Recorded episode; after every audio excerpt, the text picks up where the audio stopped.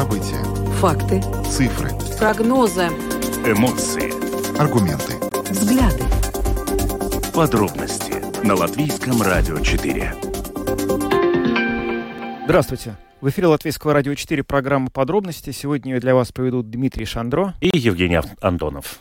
Мы также приветствуем нашу аудиторию в подкасте и видеостриме. Коротко о темах, которые обсуждаем с вами сегодня, 1 августа.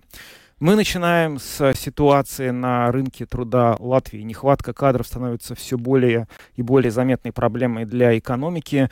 И вот под руководством Министерства экономики готовится стратегия развития человеческого капитала, которая в краткосрочной перспективе могла бы расширить возможности работодателей по привлечению работников из-за рубежа. Более подробно говорим об этом в самом начале программы с экспертом. Кроме того, с сегодняшнего дня изменяется порядок посадки в общественный транспорт. В Риге он, правда, не будет касаться трамваев. Что касается всего остального транспорта, с 9 вечера войти в него можно будет только через переднюю дверь. Об этом мы тоже поговорим сегодня непременно с представителем Рига Сатекс. У нас будет на связи Байба Браташевича Фелдмана. Кроме того, мы хотим пообщаться на тему, в общем-то, проезда в общественном транспорте и с вами. И вопрос будет звучать так. Как часто вы или ваши знакомые не платят за проезд? И телефоны, я напомню, прямого эфира 67227-440. Можно также писать вопросы в WhatsApp 280-40-424. Все эти номера мы непременно повторим уже перед началом нашего интерактива. Кроме того, сегодня в СЭМе Латвии прозвучало предложение о том, чтобы э, банки не добавляли к, к размеру ипотечных кредитов для заемщиков ставку Европейского Центробанка. Ну, как это работает? Дело в том, что Европейский Центробанк, чтобы бороться с инфляцией на протяжении всех последних месяцев, повышает свою так называемую процентную ставку. И каждый человек, который заранее взял ипотечный кредит, теперь э, выплачивает не ту сумму, на которую он, грубо говоря, подписывался, а ту сумму плюс ставка ЕЦБ. Вот сегодня в Сейме прозвучала идея, что, наверное, несправедливо эту ставку применять, и более подробно об этом мы поговорили а, с одним из представителей Сеймов, и вот мы, собственно говоря, это мнение вам представим позднее в нашей программе. Ну и также мы затронем реформу больниц, которая должна сделать медицину более качественной, но, тем не менее, в отличие от тех, кто эту реформу предлагает, сами, в общем-то, врачи, те, кому придется все это дело исполнять, представители больниц, они призывают эту реформу не провозглашать. Об этом мы тоже сегодня, в общем, затронем эту тему и послушаем комментарий главы Латвийского общества больниц Евгения Калыса. Видеотрансляцию программы «Подробности» можно смотреть на домашней странице Латвийского радио 4, на платформе Rus.LSM.lv, в социальной сети Facebook, на странице Латвийского радио, на нашем канале в YouTube, а также на странице платформы Rus.LSM. Слушайте записи выпусков программы «Подробности» на всех крупнейших подкаст-платформах. Э, кроме того, наши новости и программы можно слушать в бесплатном мобильном приложении «Latvijas Radio». Оно есть в App Store, а также в Google Play. А теперь обо всем по порядку. Подробности прямо сейчас. Ну что ж, друзья, мы начинаем. Итак, э, Латвия может смягчить требования для трудовых мигрантов. Все это связано с тем, что латвийские работодатели очень много говорят о том, что у них не хватает единиц. То есть, по большому счету, у нас существуют профессии, на которые люди местные, латвийские подданные, идти работать не хотят, и вот эти пробелы хотят заполнить мигрантами. У нас сейчас на связи президент Латвийской конфедерации работодателей Андрис Бите. Андрис, добрый вечер. Добрый. Расскажите, пожалуйста, вот э, сейчас эта дискуссия по поводу смягчения каких-то требований для трудовых э, мигрантов. Как она идет? Собственно говоря, о каких требованиях идет речь, для каких категорий мигрантов из каких стран? Ну, э, берем с того, что, э, э не, наверное, не надо было бы э, мешать в одном котле и, и идеи миграции и э, при э, приглашении Э, работников. Э, миграция это когда приезжают люди жить и остаются э, на жизнь здесь. Мы, как работодатели, говорим о трудовой, ну, скажем, приглашении людей, которые готовы работать, и потом на определенное время работают, потом уезжают домой. Соответственно, если мы смотрим ситуацию в Латвии, то на сегодня не хватает рабочих рук и, и голов на практически по всей во всех позициях, начиная с самых простых э, рабочих мест, заканчивая IT-специалистами, инженерами и так далее. И это такая ситуация реалистична в Латвии была всегда. Uh, и при 30-х годах при Улманисе первом в свободной Латвии, потом при оккупации Советского Союза в 80-х годах и сейчас. И, соответственно, этот дефицит нужно как-то закрывать. Плюс, имея в виду то, что наша демографическая ситуация показывает, что в ближайшие годы э, натуральная здесь рабочая э, часть, э, кто могут работать, уменьшится, потому что э, есть натуральное ну, убавление населения, то это необходимо, чтобы мы развивались, экономика развивалась, э, приглашать здесь дополнительных э, работников.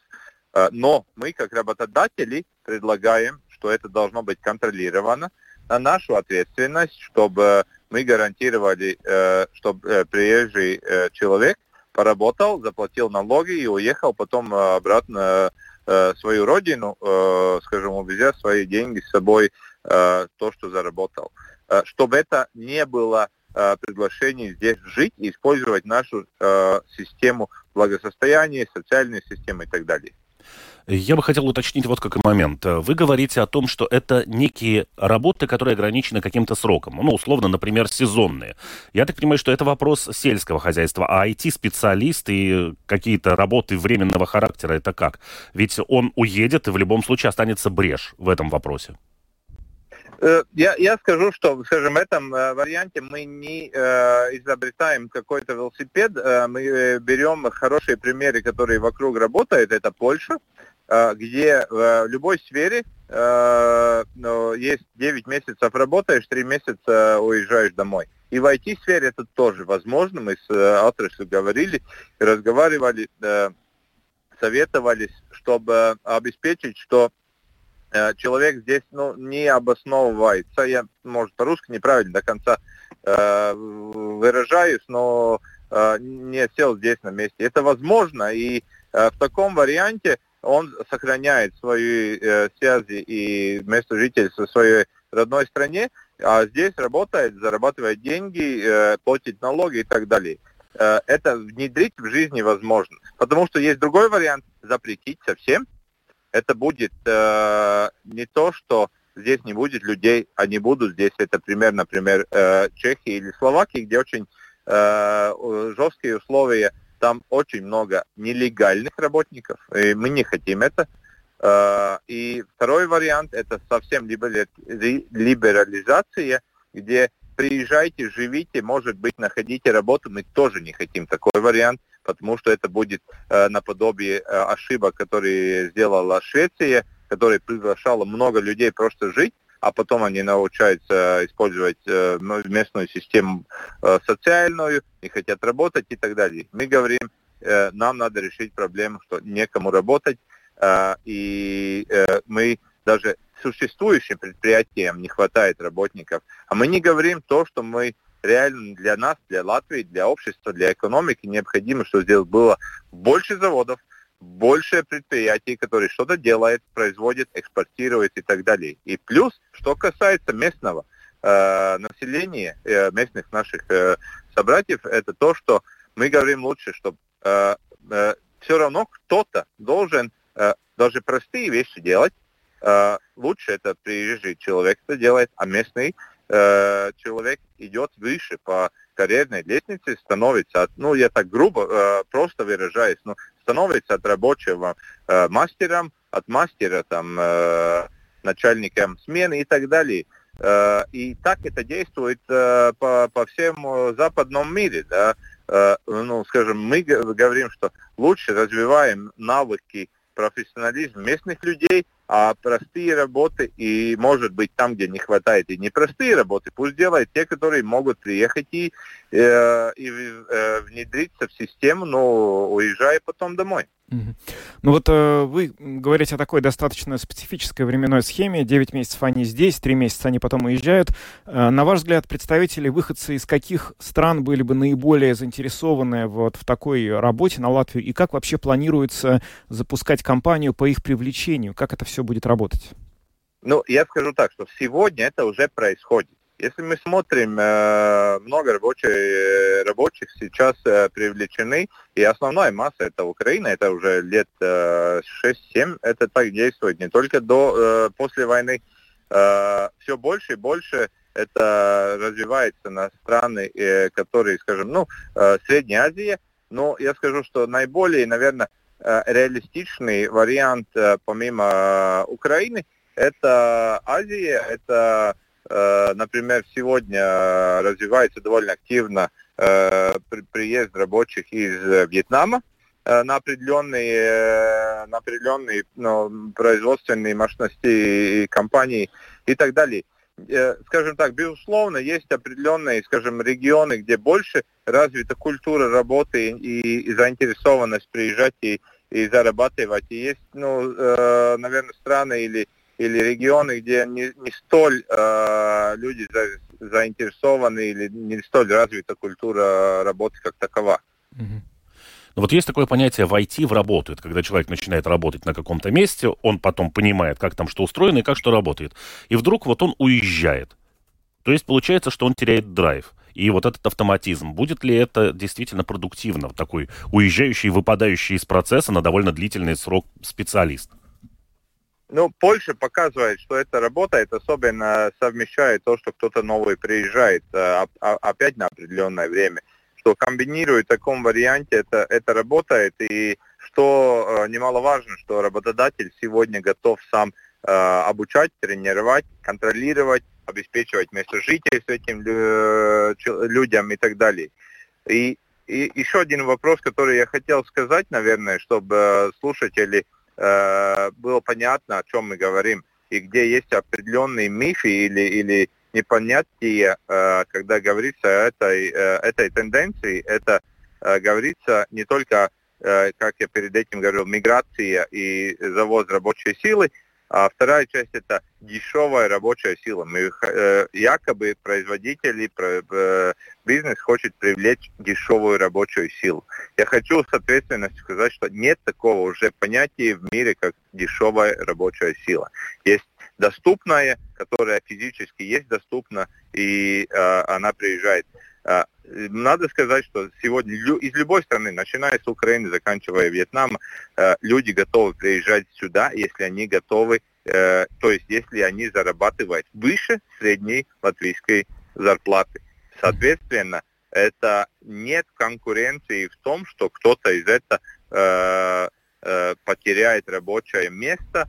Я говорю так, что это заменяет простые рабочие места чтобы местный человек мог, мог, мог идти выше и зарабатывать больше.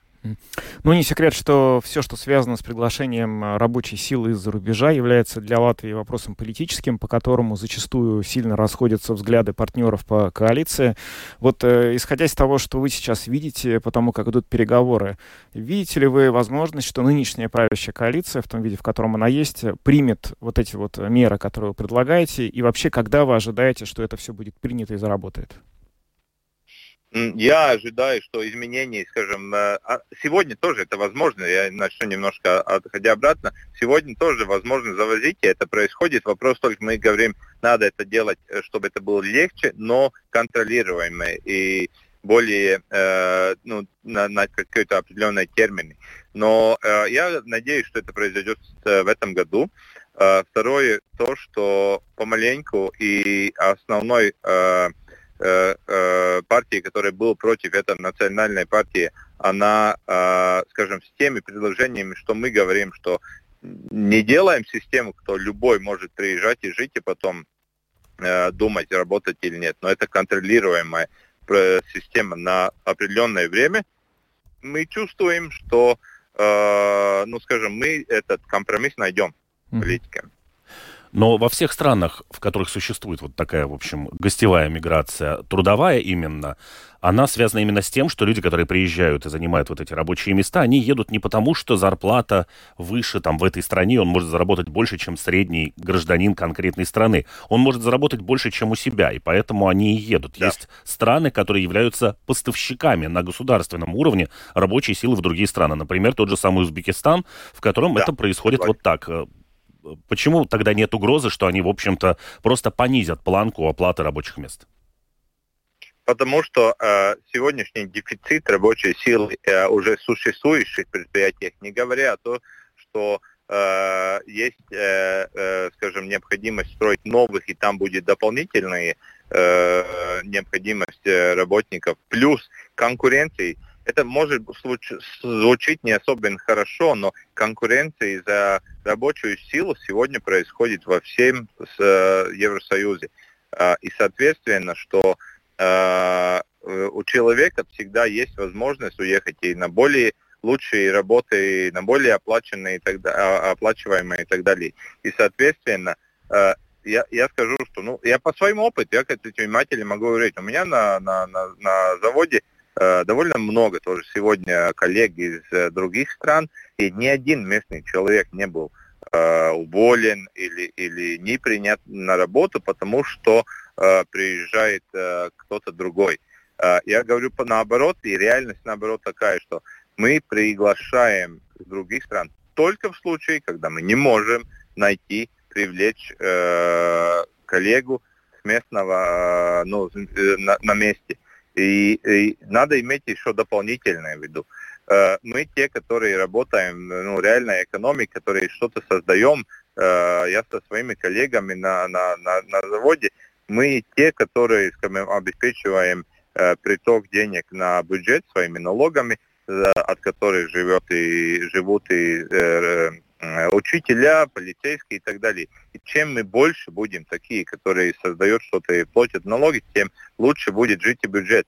Не секрет, что в Латвии пропорции тех, которые работают в частной сфере и создают э, налоги, и тех, которые э, потребляют эти налоги в виде пенсий, в виде э, заработных плат, э, Э, социальной сфере и так далее не, э, нездоровое. Мы слишком мало нас, которые создает, и слишком много, которые э, потребляет. Это не, не, неплохо то, что это потребляет. Это говорит, что те, которые создают, надо быть больше. Надо быть больше предприятием, больше рабочим местам и так далее. И в этом единственный вариант, как мы можем э, выйти на нормальный жизненный уровень. Больше рабочих мест и больше работников.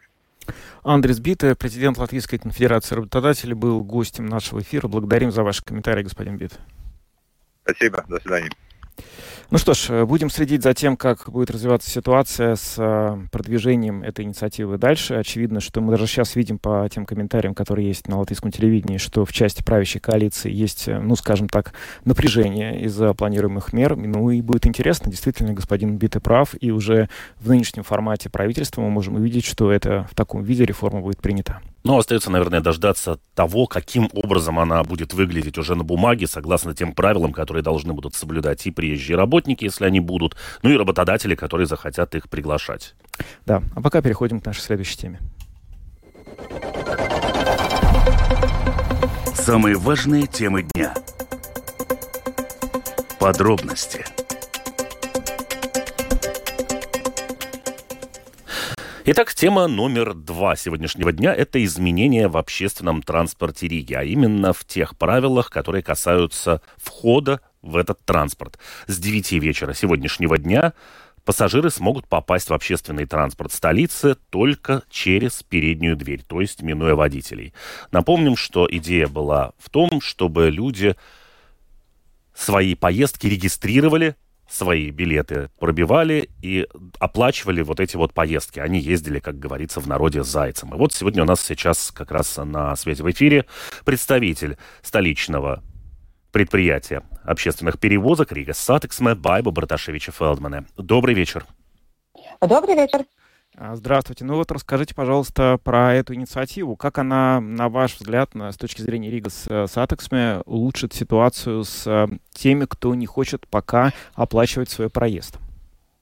Ну, это как бы, э, ну, э, да, после 9 вечера это действительно будет новая ситуация, но уже э, с 1 февраля и постепенно еще, ну, как бы помноже, уже в 30 разных автобусных и троллейбусных маршрутах весь день такая, как бы, kārtība, что надо заходить за передние двери и выходить за видаясь и последние двери. Uh-huh. И мы уже видим, что в этих маршрутах в целом мы можем говорить ну, такой действительно целый плюс, 22-24% повысились регистрации, и есть маршруты, где эти регистрации даже плюс 40, так что это как бы kārtība э, довольно хорошо действует. И действительно, с сегодняшнего дня, после 9 вечера, во всех автобусных и троллейбусных маршрутах надо будет заходить за передние двери, но выходить за средние и последние.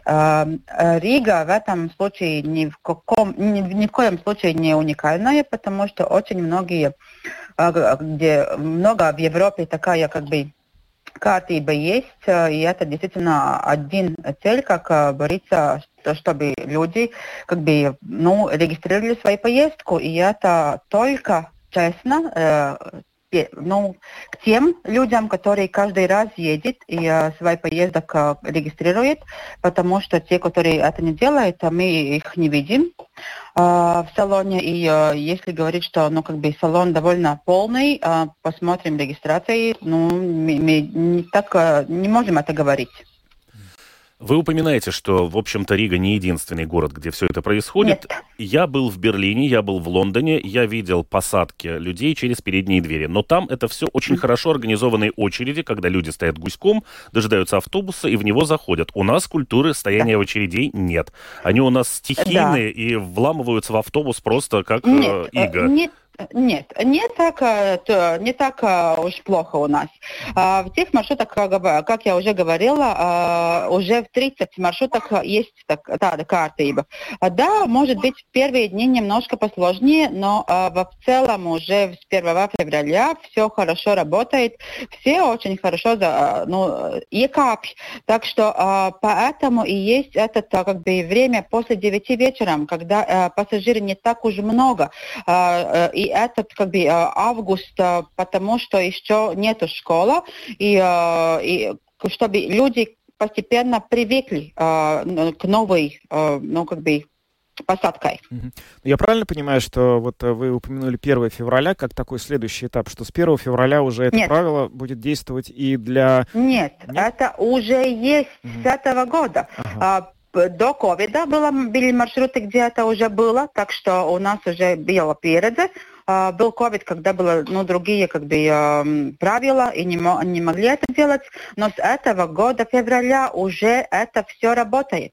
То есть не планируется как-то расширять этот эксперимент с 21 часом на более, как бы, скажем, такие часы пик, то есть чтобы люди и в 17, и в 18 часов тоже уже заходили перед, э, через переднюю дверь. Это будет? А, Начнем, на- как, как следующий этап этого сегодняшний день, когда с 9 вечером, чтобы люди действительно по- постепенно привыкли. А потом уже будем смотреть, как это все работает, как это все есть, чтобы по- постепенно как посмотрели эти 30 маршрутов. И сейчас как бы следующая цель, а, следующий этап. А, И что я хочу говорить, сказать, что действительно это несправедливо для тех, которые регистрируют свою поездку, потому что а, если мы так очень-очень, ну, например, смотрим, тогда а, neiegūtie ieņēmumi от безбилетников в год, например, на 5-6 миллионов ев- евро. За эти деньги мы могли бы купить новый транспорт или улучшить инфраструктуру.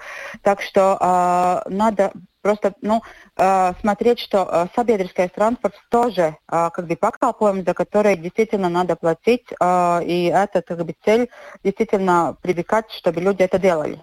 И еще как бы один плюс, что в общественном транспорте есть этот, ну, цель, как уменьшить людей, которые а, и улучшить, как бы, ну, un- что многие люди смерējošās, makojoši apģērbā и, и э, traucējoši. Очень много недоумений, это уже не связано с посадкой, но связано, в общем-то, с безбилетниками в некотором плане.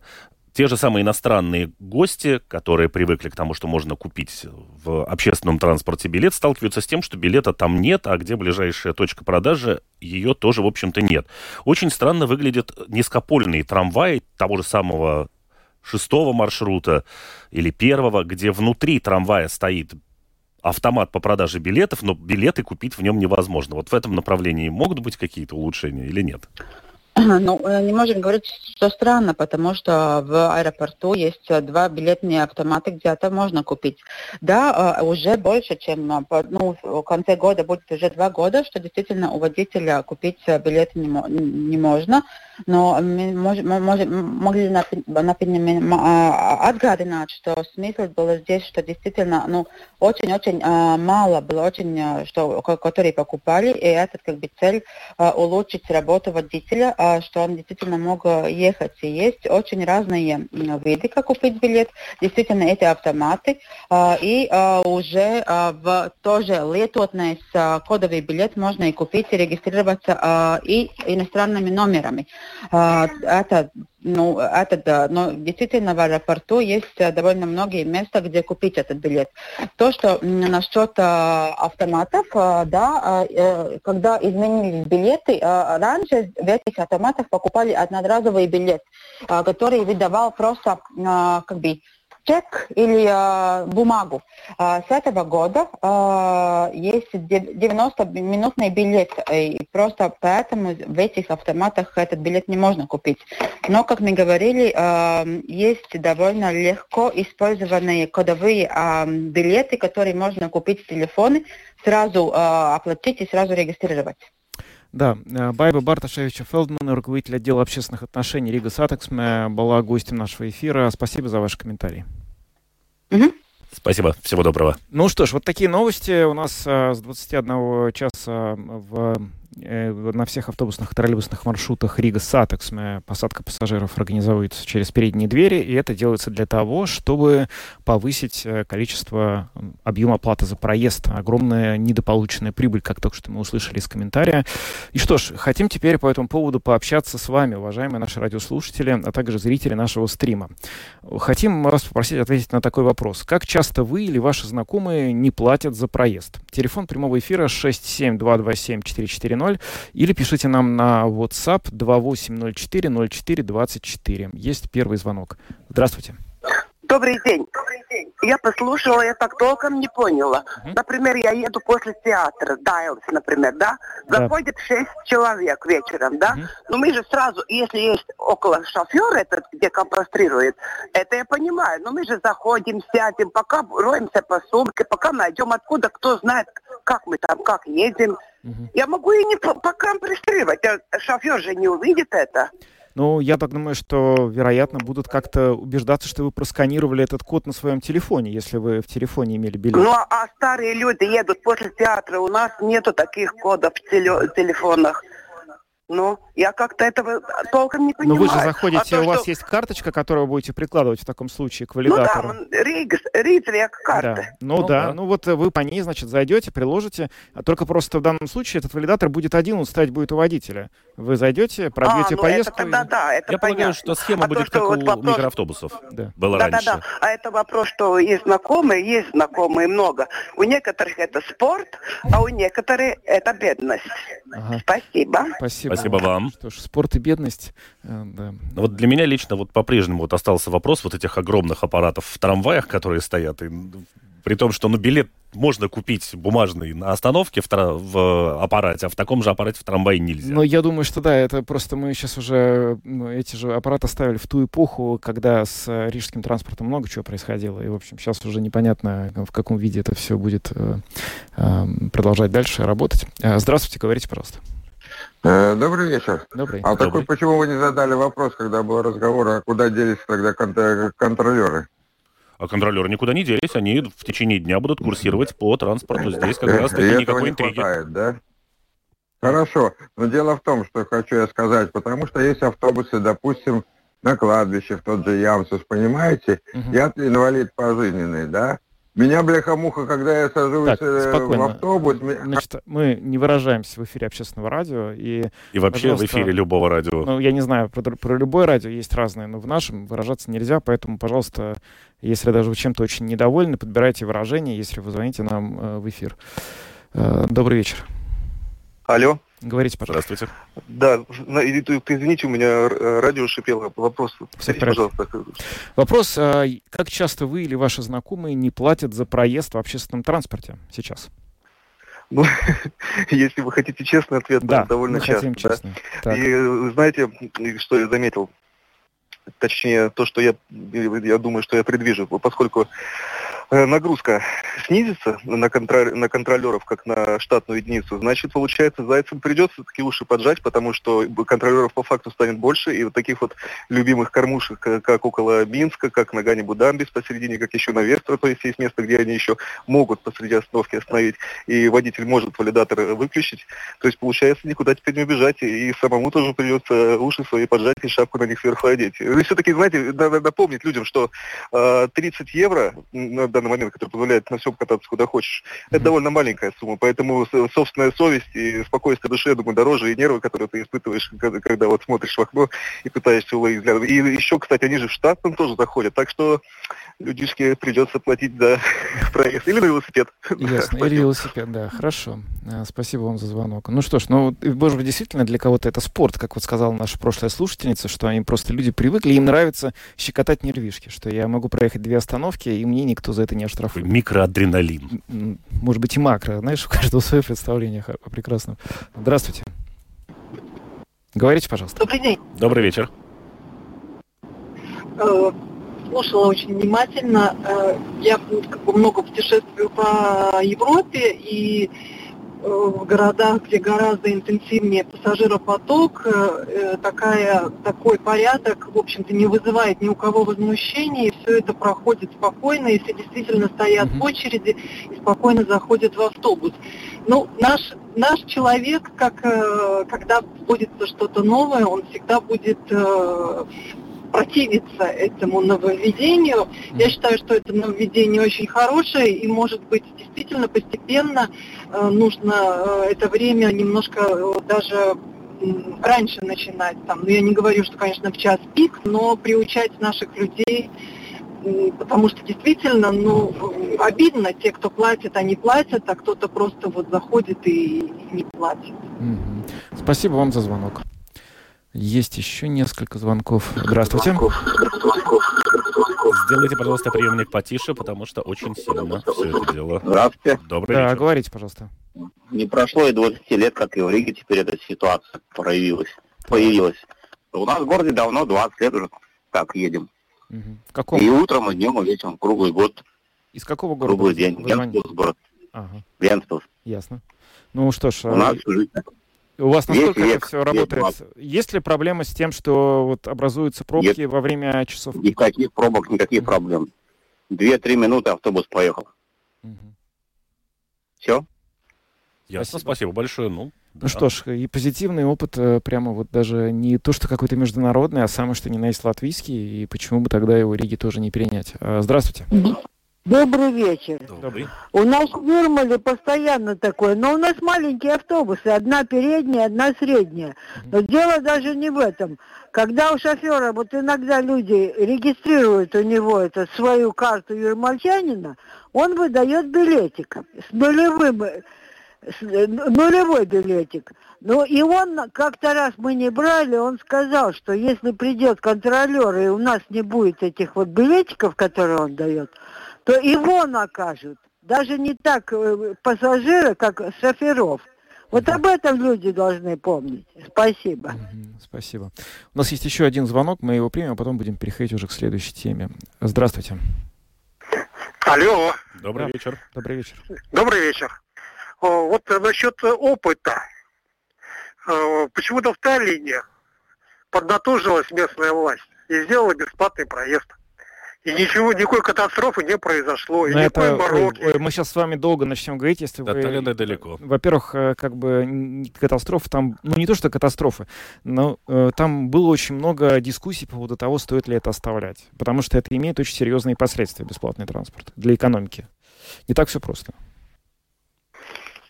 Ну, то есть, как бы, мы можем, конечно, говорить, что опыт Таллина всегда хорош, но вот реально была, после- раз уж прозвучала тема, я в двух словах расскажу. После того, как э, Таллин успешно, как считали все, ввел бесплатный транспорт, через несколько лет эту тему распространили на всю страну. И там а, почти во всех уездах а, э, Эстонии возник бесплатный транспорт, который ездил.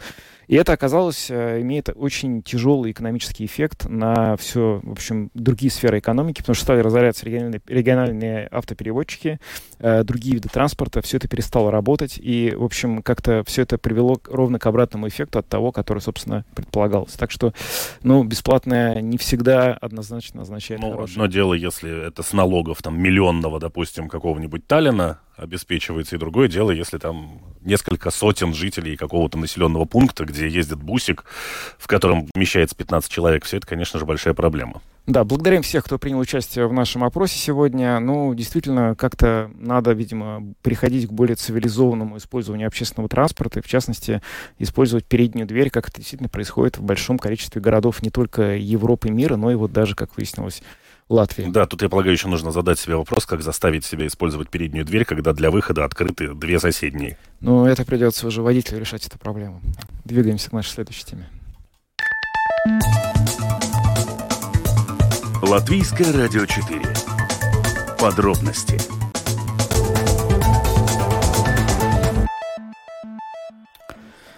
Теперь поговорим немного о проблеме всех тех, кто взял деньги в долг у банков и теперь с э, ужасом ожидает каждого нового заседания Европейского Центробанка. Эти заседания проходят ежемесячно. И, честно говоря, хороших новостей для тех, кто должен платить кредиты по ипотеки, за автомобиль, любые другие кредиты. Там эти заседания уже очень давно не приносят. Последнее было буквально несколько дней назад, и ставка, та самая процентная ставка повышена до 4,25%. И последний, да, я помню, что больший удар сейчас, наверное, это для тех, кто хочет купить там свое новое какое-то первое жилье, потому что цифры там из-за кадастра просто заоблачные начинаются. И, да. насколько я знаю, сейчас практически остановилась даже, в общем-то, на рынке торговли этими новыми объектами жилья. Но неудивительно, потому что для каждого человека, который планирует покупку и потом длительную выплату процентов... Ну, лет наверное... 40 потом ждать очередных прилетов ставок. Да, наверное, лучше сейчас, если есть такая возможность, 2-3 э, месяца, может быть, 6 подождать и взять взять уже какой-то кредит по нормальным деньгам. Ну, в общем, да. В общем, не очень все так э, радостно. И вот сегодня в СЭМе по этому поводу прозвучала довольно интересная инициатива. Да, что это не только безрадостно, но еще и нечестно. Угу. А, по этому поводу сегодня выступил председатель бюджетно-финансовой комиссии Сейма Янис Рейрс, который обратил внимание на то, что в том виде, в котором банки э, сейчас используют эту европейскую ставку Европейского центрального банка, то есть они фактически добавляют этот процент э, к тому проценту, который был записан в договоре, это нечестно, несправедливо перед заемщиком, и он хотел бы этот порядок изменить. Вот мы обратились к нему за комментариями, вот что он нам рассказал. Šis ir ļoti nopietni jāpēta, jo praktiski Bija ресурс. Это нужно очень хорошо исследовать, потому что практически, когда Евробор появился, это был процент за выплату или заимствование ресурсов. Tās... То есть Европейский центральный банк назначал процентную ставку, и центральные банки давали деньги коммерческим банкам. Это был кредит. Это было в 90-е годы и в начале 2000-х, потому что у банков не было таких больших финансовых средств. Сейчас у банков цена ресурсов совершенно другая. Она отличается от цены Евробора. Э, В связи с этим эти старые нормы, которые ко всем кредитам или ипотечным кредитам присоединяют ставку Евробор, на практике, по моему мнению, они не отвечают ситуации на рынке. И необходимо искать формулу, которая бы помогла нам защитить наших людей от всей этой ситуации. И именно в ипотечных кредитах процентные ставки взлетели драматично. У многих людей, семей, фактически не остается средств больше ни на что, а банки демонстрируют дикие прибыли citiem, eh, citām lietām, izdevumiem eh, līdzekļi, un eh, bankas uzrāda nu, mežonīgas peļņas. Līdz ar to ir jāatrod, un šajā gadījumā, es domāju... И в связи с этим необходимо найти формулу, а в данной ситуации такую формулу, по которой мы могли бы получить средства и использовать их для того, чтобы помочь тем людям, у которых есть ипотечные кредиты. Потому что я еще раз подчеркну, что считаю, что такое применение неправильное и не отвечает текущей ситуации. patreizējā situācijā. Mums ir институции, kurām šis ir jāpēta, tā tad ir uzrauga институция. У нас есть организации, которые должны провести исследования. Есть надзорный орган, есть Центральный банк, есть Министерство финансов, но я предлагаю такое видение и такое решение. Mums likumdošanas var un likums veido un normatīvos aktus. Мы представляем парламент, и у нас законодательная власть, а законы и нормативные акты должна вводить исполнительная власть. И мы обсудим это в комиссиях и будем ждать предложения по этой ситуации, как эту ситуацию решить.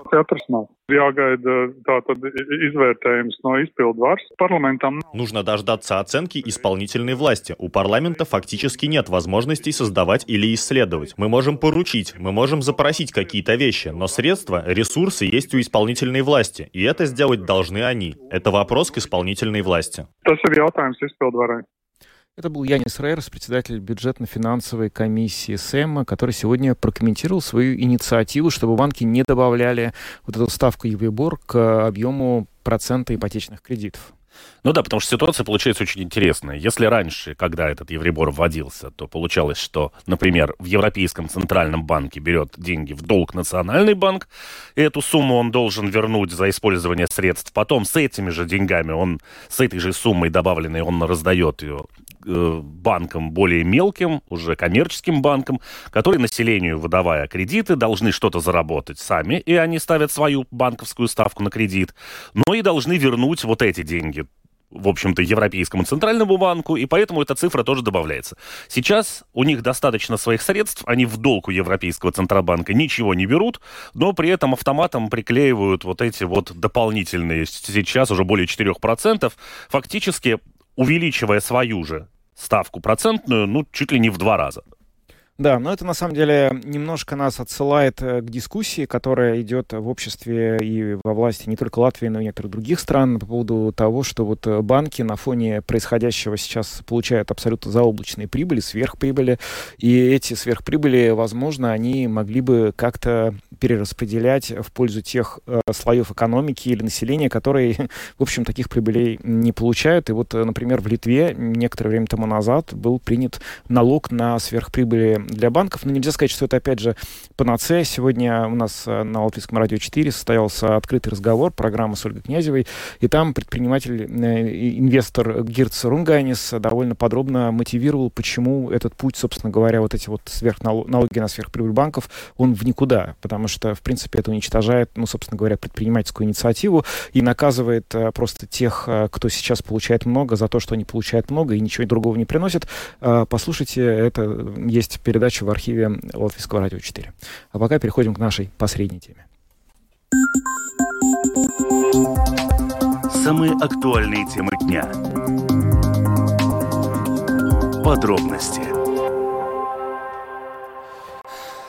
В Латвии сейчас э, очередной раз заговорили о реформах. На сей раз это реформы больниц. И цель, в общем-то, нынешней идеи – укрепить и улучшить неотложную медицинскую помощь. Об этом говорит и министр здравоохранения Лига Мендельсоне. И речь идет о том, что больницы в зависимости от своего уровня, размеров и возможностей будут представлять какие-то э, услуги, предоставлять, либо они будут переноситься в другие больницы для того, чтобы вся эта система не была слишком большой и раздутой, и можно было следить и за качеством, и за количеством, и так далее. И, э, в общем-то, все выглядит очень красиво с точки зрения министерств и того, как они все это описывают, но почему-то значительно более грустно на все это смотрят больницы, например, в том же там Даугавпилс, находился и на другой, что называется, периферии. Вот те, кого это коснется, у которых окажется, что не будет там радиологов каких-то, не будет э, родовспоможения, все это должно будет куда-то отдаваться в какие-то другие больницы. Вот для них это все очень неоднозначно, и они очень сильно просят эту реформу не провозглашать, остановить и, и так далее. Вот, собственно, об этом и говорил э, да, сегодня в эфире программы э, «Домская площадь». Гостем был глава Латвийского общества больниц Евгений Скалыс, который ответил на несколько вопросов по поводу того, как, собственно говоря, общество больниц видит вот эту вот предстоящую реформу э, больничной сферы и что он там поддерживает и что он не поддерживает. Давайте послушаем.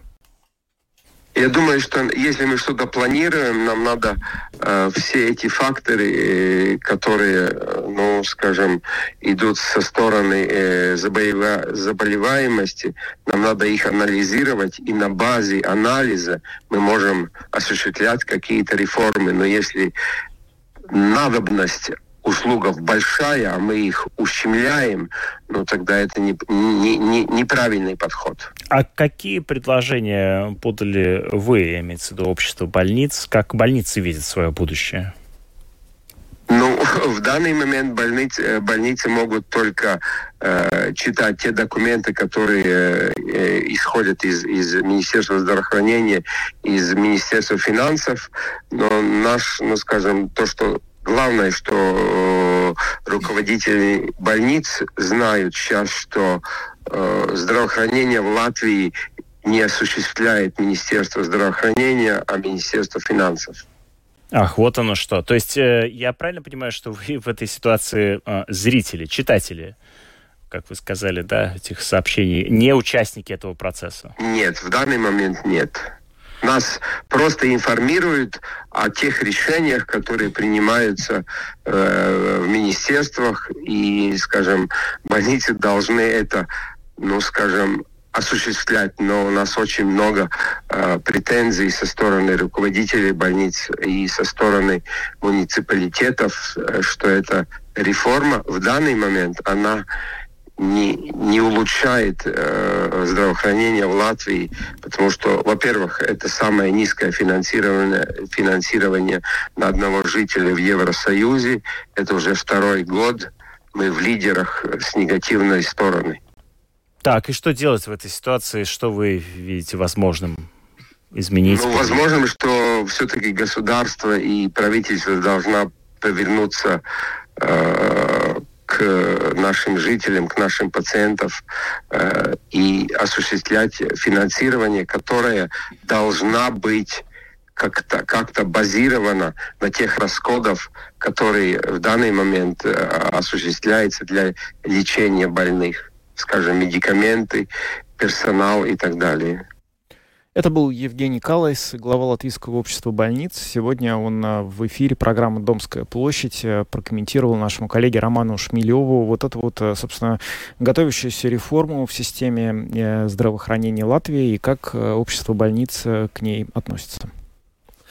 Потому что вот на самом деле вот правда, что сейчас говорилось о том, что господин Каллис говорил о том, что врачи находятся в каком-то режиме такого наблюдателя у обочин. Об этом же говорил и как раз э, Григорий Семенов, который является представительным руководителем Даугавпилской региональной больницы, о том, что вот им некие документы, значит, представили, пообещали, что вот-вот, значит, э, еще все это обобщат каким-то образом и им донесут, но при этом, говорит, мы послушали, но ничего не поняли. Да, вопросы к этой э, реформе есть, их много, и мы, конечно, в нашей программе будем еще неоднократно к этой проблеме и теме возвращаться. А пока мы завершаем программу подробности. Сегодня для вас ее провели Дмитрий Шандро. И, э, да, и Евгений, Евгений Антонов, да. Оператор Андрей Волков, э, видеооператор Роман Жуков. До завтра. Всего доброго.